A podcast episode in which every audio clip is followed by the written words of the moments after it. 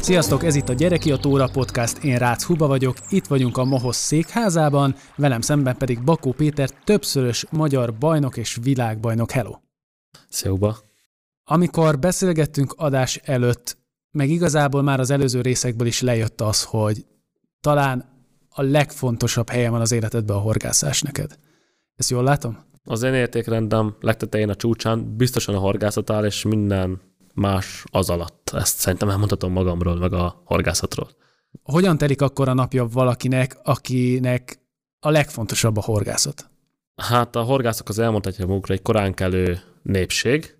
Én is ezek, ezek közé tartozom mondjuk októberig, és van az órátállítástól a órátállításig, mondjuk tavaszig, amikor egy pihenő időszak van, az inkább a pihenésről uh-huh. szól, kevesebb horgászattal, több otthon töltött, akár utazós idővel, amikor kicsit kikapcsolódik az ember, mert, mint mondják, a jóból is megállt a sok. Hogyan kapcsolódsz ki?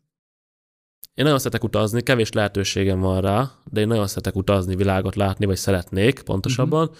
De akár otthon a családdal, karácsony, barátnőmmel, kicsit el, el, eltérni a horgászattól. Bármi más csinálni, nem horgászat. Én szeretem a autók világát, szeretem a gokártozást, minden más, ami nem horgászat. Nem törött fel a befagyott tó tavát december közepén, hogy még egy kicsit horgászhass. Igen, igen, szóval azt azért nem csinálom, de nyilván tényleg is horgászom, szóval tényleg is heti egy-kettőt horgászom, amit mondjuk talán egy, egy átlagos nem versenyhorgász horgászik, de ez nem arról szól, mint a nyár, amikor amikor tényleg 30 napos hónapból 30-at horgászom, vagy versenyzem, vagy versenyre felkészülök. Igen, azt mesélted, hogy reggel elindulsz, és este hazaérsz. Mi hajt még a mai napig ennyire erősen?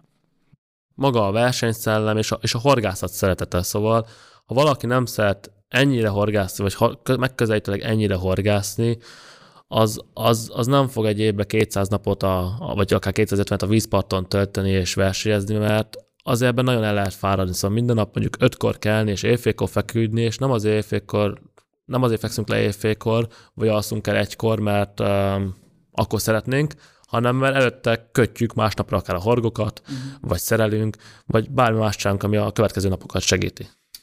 Ez a fajta áldozatvállalás minden ilyen sportoló életében megjelenik, a tétben viszont, ha jól tudom, az iskolás évekre különösen nagy hatással volt. Erről tudsz mesélni valamit? Hát erről azért lehetne mesélni, ez egy külön élettörténet. Általános iskolás időszakomban is nagyon szerettem horgászni, onnan jött ugye ez az egész. Már ott hétfőn vártam, hogy tényleg vasárnap mehessek meg szombaton horgászni, mind a két nap, szóval amikor csak a két napon egyet horgáztam, már kis túlzással minden bajom volt. És akkor hétfőn aztán totál betegen a suliba, időzésen betegen feküdtem a padon, hogy már legyen hétvége, aztán ez így elment általános iskolába, azt mondjuk alsó tagozatba, felső tagozatba meg már úgy nem szép dolog, de már lógtam a suliból. Mm. Nyilván a szüleim ebben azért támogattak, és ezzel most nem becsmérelve őket, hanem szerették, hogy hassam, amit szerettek, Aha. és támogattak ebben a, ezen a horgász utamon. Hát ott lógtam mondjuk a suliból két hetente egy-két napot, amit szintén horgászással töltöttem, vagy a hétvégi versenyre, akkor még kis versenyekre, amatőr versenyekre készültem föl a az adott vizen, és hát jött a középiskola, ami egy nagyon nehéz időszak volt, középiskolába való váltás, uh-huh. ahol hát ugye a trendi az nem a horgászat volt, hanem a futball, a számítógép, a csajozás, a bulizás, alkohol. Én ezekből mindből kimaradtam. Hát a alkoholból, meg a fociból a, talán elmondhatom, hogy abban azokban maradtam ki a legjobban, és hát helyette volt a horgászás évi 250-300 napban. Abba, abba, abba az időben nagyon sokat horgáztam, főleg miután tizedik be, én tizedik osztályba, én magántanuló lettem. Ez hogy, hogy történt? Hát ez úgy történt, hogy még többet szedtem volna horgászni, szóval nem volt elég ez a heti egy-két igazolt távollét, hanem, hanem még többet szedtem horgászni, úgymond profi szintre emelni a horgászatot saját magamban, amit én annak éreztem, és én azt úgy akkor úgy gondoltam, hogy úgy tudom elérni, hogy ha minél többet horgászom, amit egyébként a mai napig úgy gondolok, hogy sokat kell horgászni, csak meg kell találni az arany középutat, és magántanul lettem, a horgászatra hivatkozva, hogy mint éles sportoló, szeretném kérvényezni azt, hogy én magántanul lehessek. Ekkora már válogatott voltál? Ekkor már válogatott voltam, és a világversek még jobban hajtottak, mm.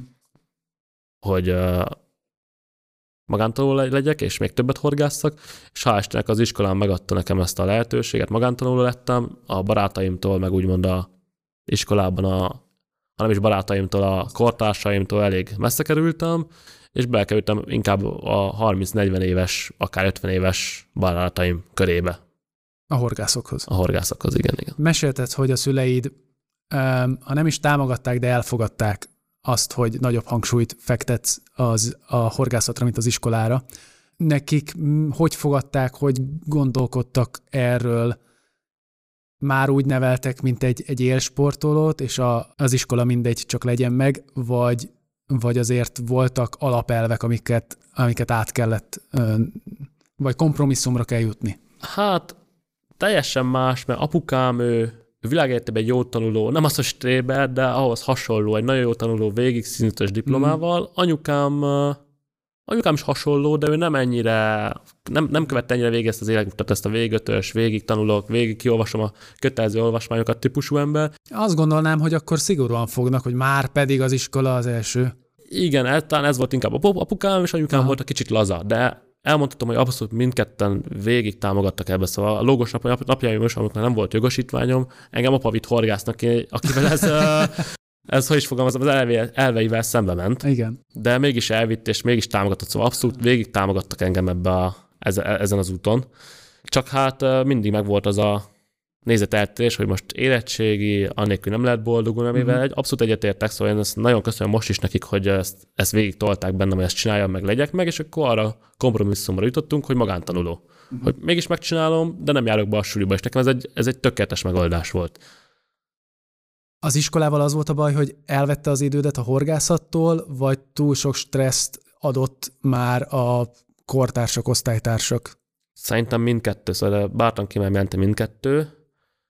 Talán az nagyobb stressz volt, hogy nem a vízparton voltam, mm. de az is nagyon nagy stressz volt, hogy, hogy nem éreztem jól magamat a közösségbe, Igen. mert nem értették meg, belevéve a 30-40-50 éves tanárokat sem azt, amit én csinálok. Lenézték, talán is mondhatom azt, hogy sokszor be is szóltak amiatt, hogy ezt miért sem ebből nem lehet megélni, ez semmire nem vezet, ami nekem nagyon rossz eset, mert az életcélomat szólták le, amit, amit én, én másfélesen elkezdtem. Igen. Ez nagyon rossz eset, nem is éreztem magamat tényleg jól a közösségben. Találkoztál azóta velük? Megváltozott valakinek a véleménye, így látva, hogy mennyi minden versenyt elértél? Hát azokkal, akikkel úgymond rosszba voltam, azokkal hál' Istennek nem, szóval megszakítottam velük minden kapcsolatot, és nem is nagyon szeretném őket látni a továbbiakban, viszont nyilván itt is volt kivétel, egy-két emberen nagyon jobban voltam, a mai napig nagyon jobban is vagyunk, velük beszélgetek is, és de hát ők már akkor is azok voltak, akik ezt elfogadták, és, és, és tudták, hogy megértették, amit csinálok. Velük, velük nyilván találkozom a mai napig. A negatív energiákat lehet jóra használni. Talán Hosszú Katinka mondta azt, hogy ő ezt a fajta stresszt és nyomást és mérget, ezt mindig beleöli a, az úszásba. Fel tudta használni. Nálad ez előfordult? Igen, főleg abba az abba időszakban. Mostában nem ér ennyi negatív hullám, sőt, talán elmondhatom, hogy ebből a közegből nulla, uh-huh. de abban az időben ezt fel tudtam használni a javamra is, de nyilván azért mindig ott motoszkált a, a negatív vonzata is ennek az egésznek, hogy esetleg visszamegyek, az egy átlagos 17-18 évesnek hiányzik a, a saját kortársai, a saját baráti köre ebből a korból, ami nekem talán annyira nem volt meg, de egyébként utólag visszagondolva annyira nem is hiányzik. Én nagyon jól megvoltam a teg idősebb barátaimmal.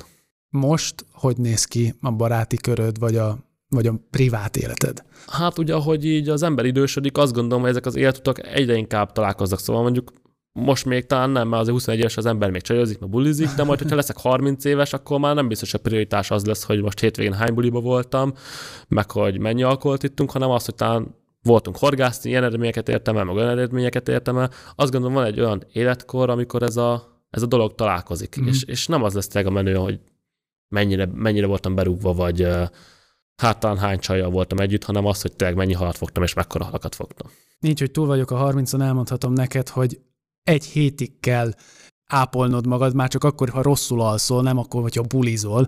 Úgyhogy hidd el, hogy ez Nem is várom azt a, azt a kor, pedig 30 évesen azt gondolom, nem mondhatod magadat egy idős embernek. Vissza a horgászáshoz.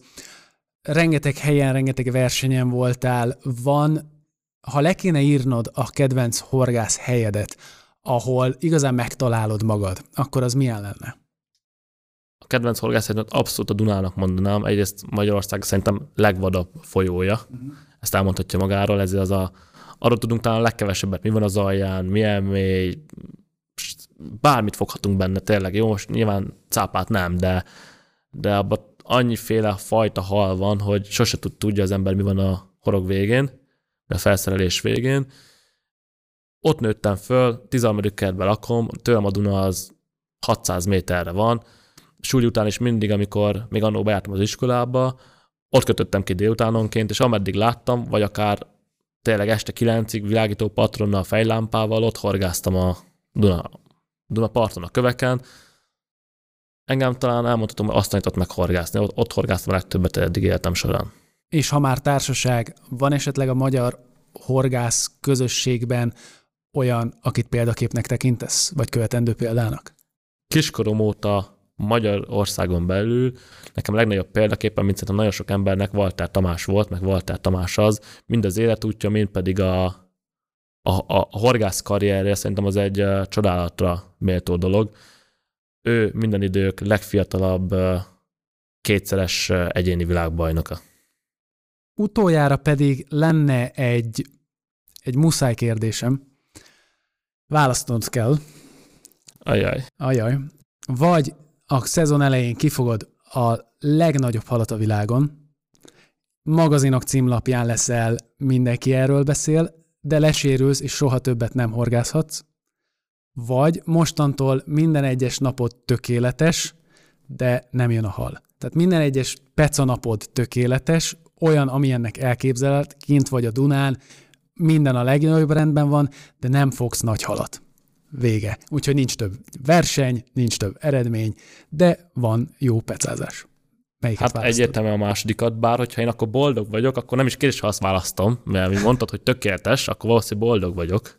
Szóval amúgy másikat választom. Azt, hogy most nem jön a nagy hal, hát nem jön, de ha én anélkül is boldog vagyok, már pedig tudok boldog lenni nagy hal nélkül, és nekem sose volt célom a nagyot kergetni, vagy legalábbis legtöbb esetben nem volt célom, abszolút a másikat választanám. Egy alázatos világbajnok. Köszönöm szépen, innen fogjuk folytatni, ti pedig, ha további horgász történetekre vagytok kíváncsiak, kövessétek a Mohoz Facebook és Instagram oldalát, keressetek meg YouTube-on vagy a kedvenc podcast lejátszóitokon, a linkeket megtaláljátok az adás alatt. Köszi, sziasztok!